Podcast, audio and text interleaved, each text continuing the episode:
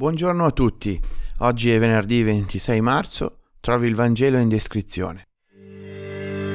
Si ribalta la situazione e adesso ci sono già persone con pietre in mano pronti a lapidare Gesù. E qual è il problema? Non ti lapidiamo per un'opera buona, ma per una bestemmia, perché tu che sei uomo ti fai Dio. Gesù prova ad argomentare che è Dio stesso, la scrittura, a dire che chi è in relazione con Dio, chi lo vuole, Dio lo rende suo figlio. E scopo della vita umana è divinizzarsi, dicono alcuni padri della Chiesa, che non vuol dire mettersi al posto di Dio, ma visto che in Dio c'è la pienezza della vita umana, tendere alla vita di Dio, farsi rendere sempre più simili a Lui. Questa è la santità, vivere la vita di Cristo, che è la vita umana in pienezza, che non è qualcosa di irraggiungibile da contemplare e basta, ma da imitare Certo noi siamo segnati dal peccato, ma per questo ci riusciamo per grazia, per dono a cui aprirci.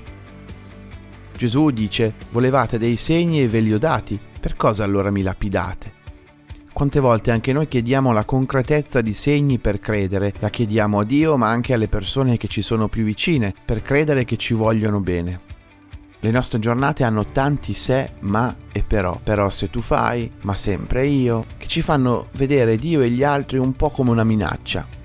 Molte volte i segni sono un ricatto e molte volte i segni ci sono sia da Dio che dagli altri, ma non li sappiamo oppure vogliamo vedere perché mm, siamo troppo autocentrati e vogliamo quello che abbiamo in testa noi, i segni per cui siamo pronti noi, e così Gesù ci sfugge e anche chi ci è vicino. Molti andarono da lui e dicevano, Giovanni non ha compiuto nessun segno, ma tutto quello che Giovanni ha detto di costui era vero, e in quel luogo molti credettero di lui. Dice un autore.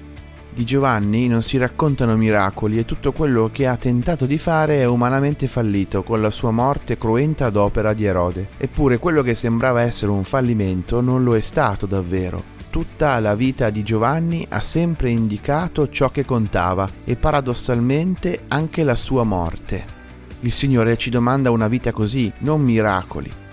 A noi è chiesto il martirio della testimonianza, non di convincere gli altri di raggiungere un utile. Papa Francesco parla di una fecondità misteriosa che a noi a volte può sfuggire, che sul momento non sempre riusciamo a cogliere. Serve fede.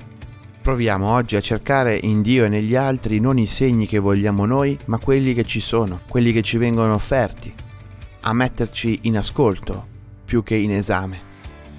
Buona giornata a tutti.